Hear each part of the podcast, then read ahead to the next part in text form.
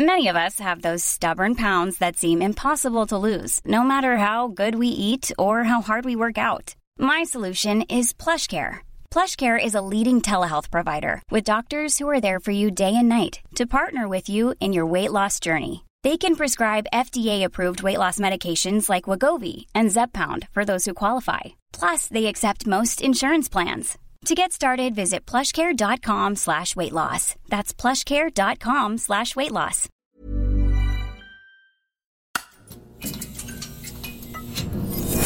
The Economist.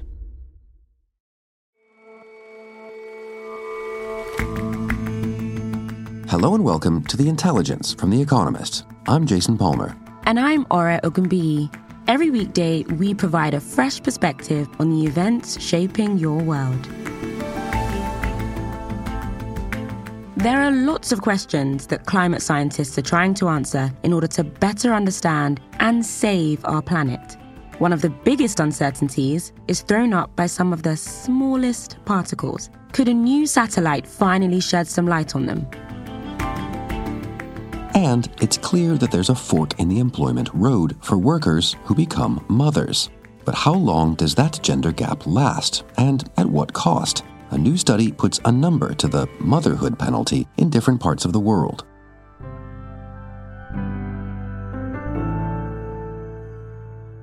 First up, though,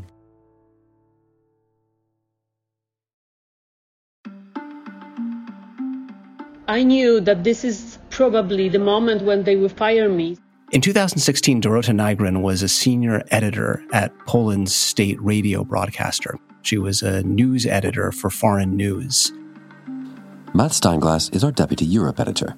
But when the Law and Justice Party came to power in Poland, they started making big changes at all of the state media broadcasters, firing a lot of people and turning the broadcasters into a propaganda organ for their own party. They changed the management after a couple of weeks, I think, something like that. And then it came those big changes in law, which made it possible for them to change the whole management of uh, Polish radio. So we got new bosses. That meant some changes in the kinds of news that Dorota was allowed to put out. They had a very specific agenda, quite nationalistic agenda, quite religious one. So it was not possible for us to publish something which was would be critical to Catholic Church. For a while, Dorota was able to adjust to these changes, but at some point, she had to edit a story about an incident in Italy where a man broke into a church and tried to rob the priest. The reporter on that story initially stated that the person who broke into the church was from North Africa, but Dorota didn't consider that a relevant piece of the report. It seemed like racial prejudice to her. So she asked him to redo it, taking out the man's ethnic origin. Dorota's editors tried to fire her, but her union stuck up for her. They couldn't actually kick her out, so they reassigned her to a boring job doing administrative tasks. They mm, moved me from newsroom of Polish Radio to the archive department, where I did purely mechanical job, which was of course relief, but of course I felt humiliated as well. After a while, she quit. So the basic story here, Matt, is that a, a, new government comes in and puts the squeeze on journalists working for the state broadcaster, which presumably was, was common at the time. This is the sort of thing that was happening all through public institutions in Poland when the Law and Justice Party, or PiS, came to power. They tried to turn lots of state institutions to their advantage. They turned the entire state broadcaster into a propaganda outfit, including the television station as well. They tried to take over the court system. They tried to use state companies for patronage to give their friends jobs and generally undermined the rule of law to the point where eventually they faced EU sanctions. But in October, PiS lost the election to a centrist liberal candidate, Donald Tusk, who had been prime minister before.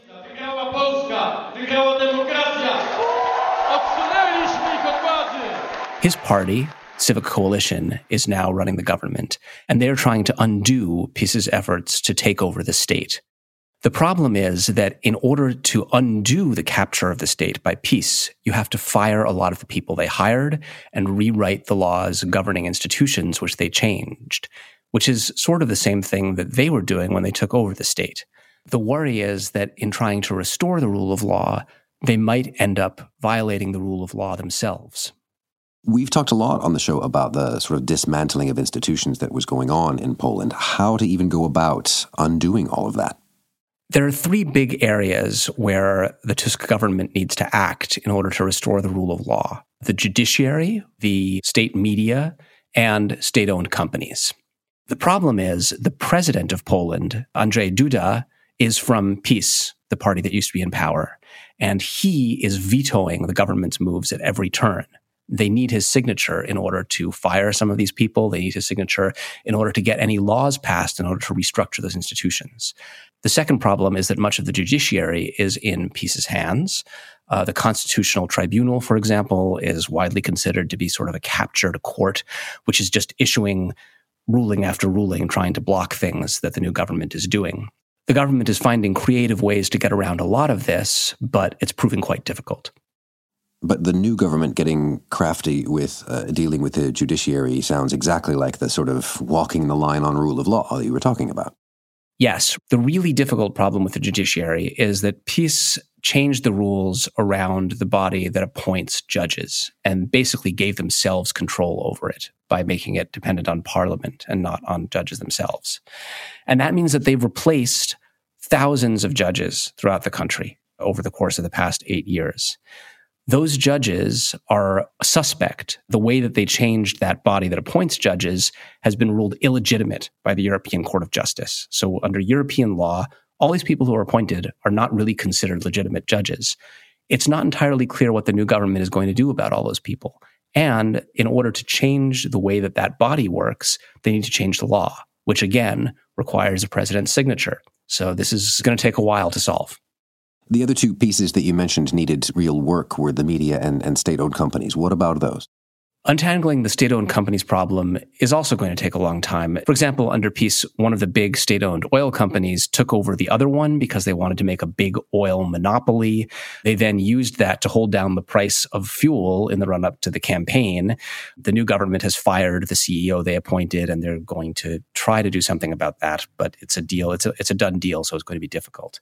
The state media is really a more key issue for the government because it determines the entire tone of society in a sense. And it's supposed to be an organ that helps you prevent polarization in a country. That's a huge problem in Poland. The right and the left have become more and more polarized and are unable to agree on a common set of facts. They have replaced the top heads of state media. They've done that in a possibly constitutionally questionable way. But what it means is that state TV is not broadcasting horrible propaganda every night talking about how the new government are a bunch of traitors or anything like that. It's become rather neutral, rather boring, most people say, which has a sort of a calming influence. In the long run, they need to turn the state media into an organization that is more deeply rooted in society and has more communication with civil society. And there isn't a plan for that yet. People are complaining that there isn't enough transparency about how they're going about making a plan either. And Dorota told me one other thing about what it was like to be a journalist under PiS, which I think is important for people to think about in countries that might face populist governments in the future. We have to admit that uh, Polish public radio didn't defend themselves. It is the people who have to defend them. If most of the journalists protest against that situation, maybe it would be different. I guess always depended on how deep in a country is uh, the values of democracy and how deep the journalists uh, feel that. How likely is it that all these changes can be pulled off while maintaining public trust? The country's people has to believe that all of this is, is on the level and right and decent.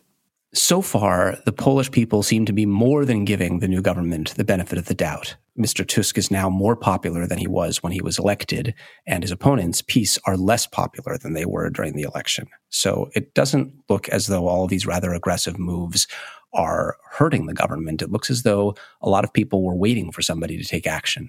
But in the long run, as polarization increases, some people are worried that you'll get a sort of American style situation where people who are convinced that the new government represents foreign interests are going to retreat into their own political reality. And it'll be hard to make sure that those people accept the changes that the government have made and accept that the people who claim to be defending the rule of law really are doing just that. Matt, thanks very much for joining us. Thank you, Jason.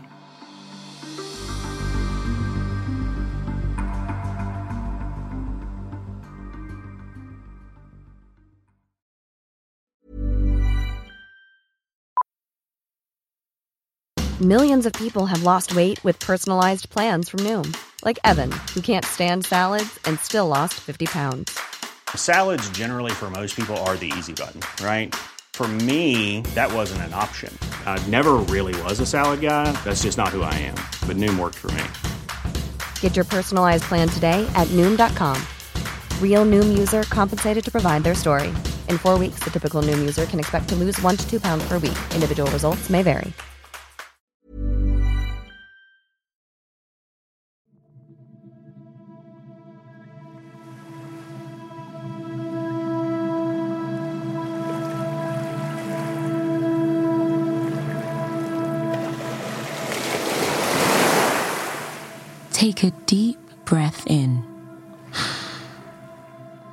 Smell that salty sea air? Have you ever wondered just what that is? The smell of the sea. Because it isn't as simple as just being salt water. The microscopic plant plankton in the water is consumed by zooplankton, and in that process, the zooplankton releases a chemical called dimethyl sulfide. Basically, it's the equivalent of zooplankton burps. That is the smell of the sea. The more you know. But it's more than just a fun fact. These tiny molecules can cause disproportionately large impacts. The dimethyl sulfide reacts in the air to create sulfur containing particles that float around and rise up. Catherine Brahic is The Economist's environment editor. And those sulfur containing particles act as surfaces that water condenses on in the air, and you get tiny little droplets. And those tiny little droplets, if they're produced in a large enough number, quantity, density, end up producing these really big things called clouds. And the clouds themselves can then have an impact on the climate. Now, dimethyl sulfide is just one example of a source of sulfur to the atmosphere. There's lots of other things that bring these kinds of cloud nuclei into the atmosphere. Ash and gases produced by volcanoes are an example. Burning fossil fuels are another example. And just to give a sense of the scale of that impact and the importance of these things, which generally speaking we call aerosols. So, aerosols is anything that's very small and is floating around in the air. They are, in fact, the largest source of scientific uncertainty in climate models. And why is that? There's lots of reasons for this. One of them is that this interaction between aerosols and clouds is quite poorly understood. The other is that we don't really have a very good sense of the number and diversity and distribution of aerosols around the planet at any given time and how that evolves. So, what are scientists trying to do about that? So, there's something really cool that happened late last week when NASA launched Three, a new two, satellite mission. One. Booster ignition. full power engines and liftoff of the Falcon 9 and PACE, helping keep pace with our ever changing ocean and atmosphere. Called PACE, which stands for, and this is a bit of a mouthful, the Plankton Aerosol Cloud Ocean Ecosystem Mission. Payload separation confirmed. Off into space on its own. Looks like a good separation vehicle, pretty stable. And basically, this is a new satellite that has three very cool instruments on board and they will create together this updated census of all the very small things that are suspended both in the oceans and in the air. That does sound very cool indeed. How does that work? The difference is that previously the satellite instruments that have been taking these images of the Earth could really only capture a handful of wavelengths. So, the way the scientists explain this is it's kind of like if you imagine they had a very small, very limited box of crayons. PACE's camera, by contrast, is sensitive to the full spectrum of light between ultraviolet and the near infrared. So again, the scientists sort of compare this to suddenly being upgraded to the mega super duper box of crayons that has every single color that you could possibly imagine. And what that means in the oceans is that you'll be able to just get a much more detailed picture. And just by looking at these sort of very slight variations in colors of plankton they can actually figure out what the different communities are and what the different types of plankton are. And that's really powerful because different types of plankton have different effects. So, diatoms, for instance, fuel fisheries, whereas other types of plankton called cyanobacteria can be harmful. You now have two other instruments that are mounted on PACE that offer information about the size and the shapes of these particles. There's also how light being bounced off each of these particles polarizes the light. And all of that kind of combines to giving you clues to the identity of these tiny particles floating around. That is quite something that they can tell the size and the shape of a particle from space.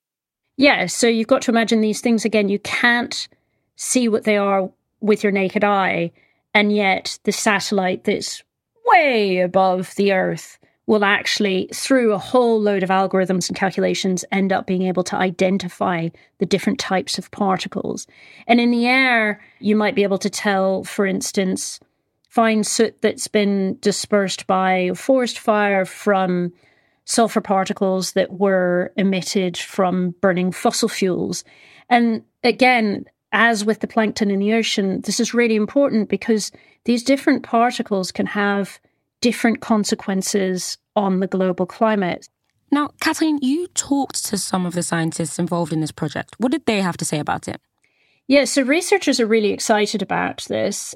The person who actually really got me into this project was a climate modeler called Gavin Schmidt, who happens to work at NASA. He's not personally involved in the PACE mission, but he actually said, look, this is potentially transformative for climate models because, again, these aerosols are the largest source of uncertainty in climate models because climate scientists don't really know exactly how aerosols affect the climate in an aggregate they've come up with proxies and they've come up with approximations in the climate models, and different groups do this in different ways. And as a result of that, actually, they come out with slightly different results.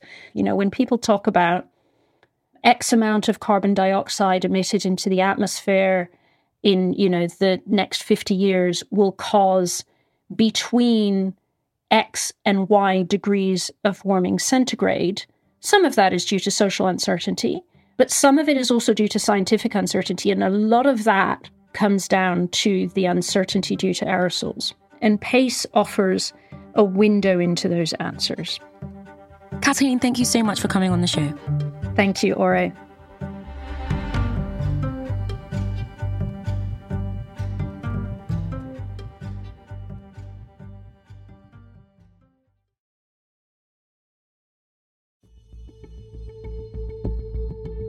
Cost of childcare can be an imposing barrier to work.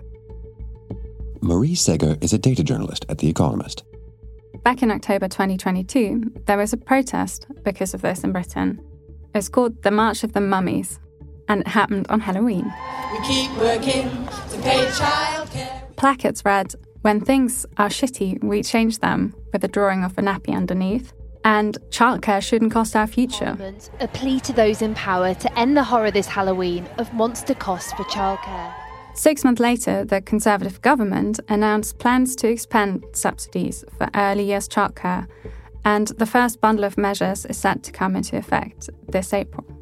Many mothers were delighted to hear this. According to an advocacy group called Pregnant Then Screwed, for one in 10 British women, the cost of childcare exceeds that take home pay. And it's only in America, Ireland, and New Zealand where childcare costs take up a greater share of a parent's net household income across the OECD, a club of mostly rich countries. But almost everywhere, women's careers suffer as they become parents. 95% of men aged 25 to 54 are in the labour force, but the figure for women is just 52%. Little has been understood so far about how much of this gap is explained by mothers leaving work after giving birth. A new study tried to change this. Okay, fill us in. What is this new study all about? The study is a team effort by a group of academics from the London School of Economics and Princeton University. They collected data to measure the effect of motherhood on women in the workforce in more than 130 countries, which represents about 95% of the world's population. And their work built on that of Claudia Goldin, an economics professor at Harvard, who was awarded the Nobel Prize in Economics last year for her research on gender inequality in the labour market. More specifically, how did they get to the bottom of this question?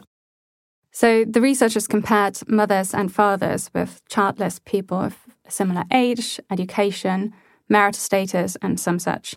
And what they found is that women's participation in the labour market after childbirth in almost all of the more than 100 countries that they looked at. And our listeners can actually see the visualizations of this in the graphic data section of economist.com. The researchers define the motherhood penalty as the average amount a woman's probability of being employed declines during the 10 years after the birth of their first child. And on average, they find that nearly a quarter of women leave the labour force in the first year. Five years later, 17% are still absent. And then 10 years later, that figure still stands at 15%. But you say this is across more than 130 countries. Presumably, there's a lot of variation in these data. Yes, that's right. In the rich world, 80% of the gender gap in workforce participation can be explained by women dropping out after the birth of their first child. In poor countries, by contrast, motherhood only explains 10% of the gap in employment. And the researchers also looked at the effect of marriage, which plays a much bigger role in poor countries. In these places, women tend to leave the labour market upon marrying, usually well before they have their first child. Mauritius and Zambia are good examples for this. Marriage explains about half of the gap in labour force participation there. And then, of course, there are middle income countries where both marriage and motherhood cause women to quit the workforce. In Latin America, for example, 38% of working women leave the labour force after having a child, and a whopping 37% are still out a decade later. But as regards the part of the gap that really is down to childcare, is it down to the cost of childcare? Yes, so many women do leave because they feel that it makes economic sense to do so. Childcare costs are often so high that they wouldn't have much left at the end of the month. But there are also other reasons why women leave the labour force. The International Labour Organization, a UN agency, for example, estimated that in 2018, more than 600 million working age women across the world were unable to consider employment because of family care duties, and that's compared with only 41 million men. So, one of the factors, at least in Britain, in trying to address these gaps in the labour market is to try and get subsidised childcare for mothers. What does the policy picture look like in other countries? At the moment, labour markets in the rich world and in many countries across the world are really tight. So, policymakers are actively looking for ways to get women into the labour force. Like in Britain, Austria, Germany, and the Netherlands are all planning to reform their childcare subsidies or parental leave in the near future. Other countries have already done so. So, for example, in 2021, Canada began offering subsidized childcare for just 10 Canadian dollars or £7.50 per day. Japan is currently introducing tax incentives to nudge women back into work as well. And last year, Jordan set a goal of doubling women's labour force participation by 2033. But is that a smart way to go about it? Is throwing governmental money at the problem a good way to fix it? I mean, money doesn't do harm in most cases, but there's also some evidence that more affordable childcare can help So, the World Bank, for example, researched what happened after countries introduced better childcare laws. And they found that women's labour force participation rose by 4% on average five years after that introduction. But you know, that's still a small effect relative to the yawning gap between men's and women's employment. And women's participation in the labour market is close to flatlining across the world. According to the World Economic Forum, at the current rate of change, it would take another 170 years for the global economic gender gap to close. Marie, thanks very much for joining us. Thank you, Jason.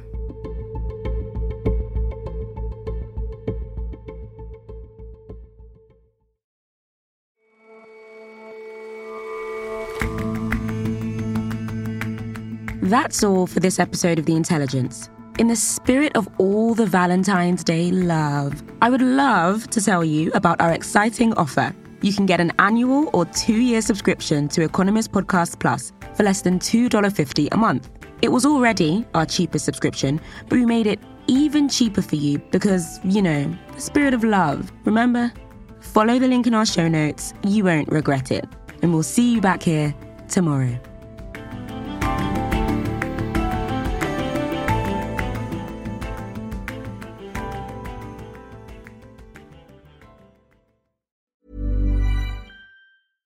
Hi, this is Matt and Sean from Two Black Guys with Good Credit. If you own or operate a business, whether it's a local operation or a global corporation,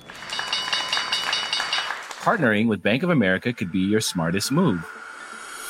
By teaming with Bank of America, you'll enjoy exclusive digital tools, award winning insights, and business solutions so powerful you'll make every move matter. Position your business to capitalize on opportunity in a moment's notice. Visit bankofamerica.com slash banking for business to learn more.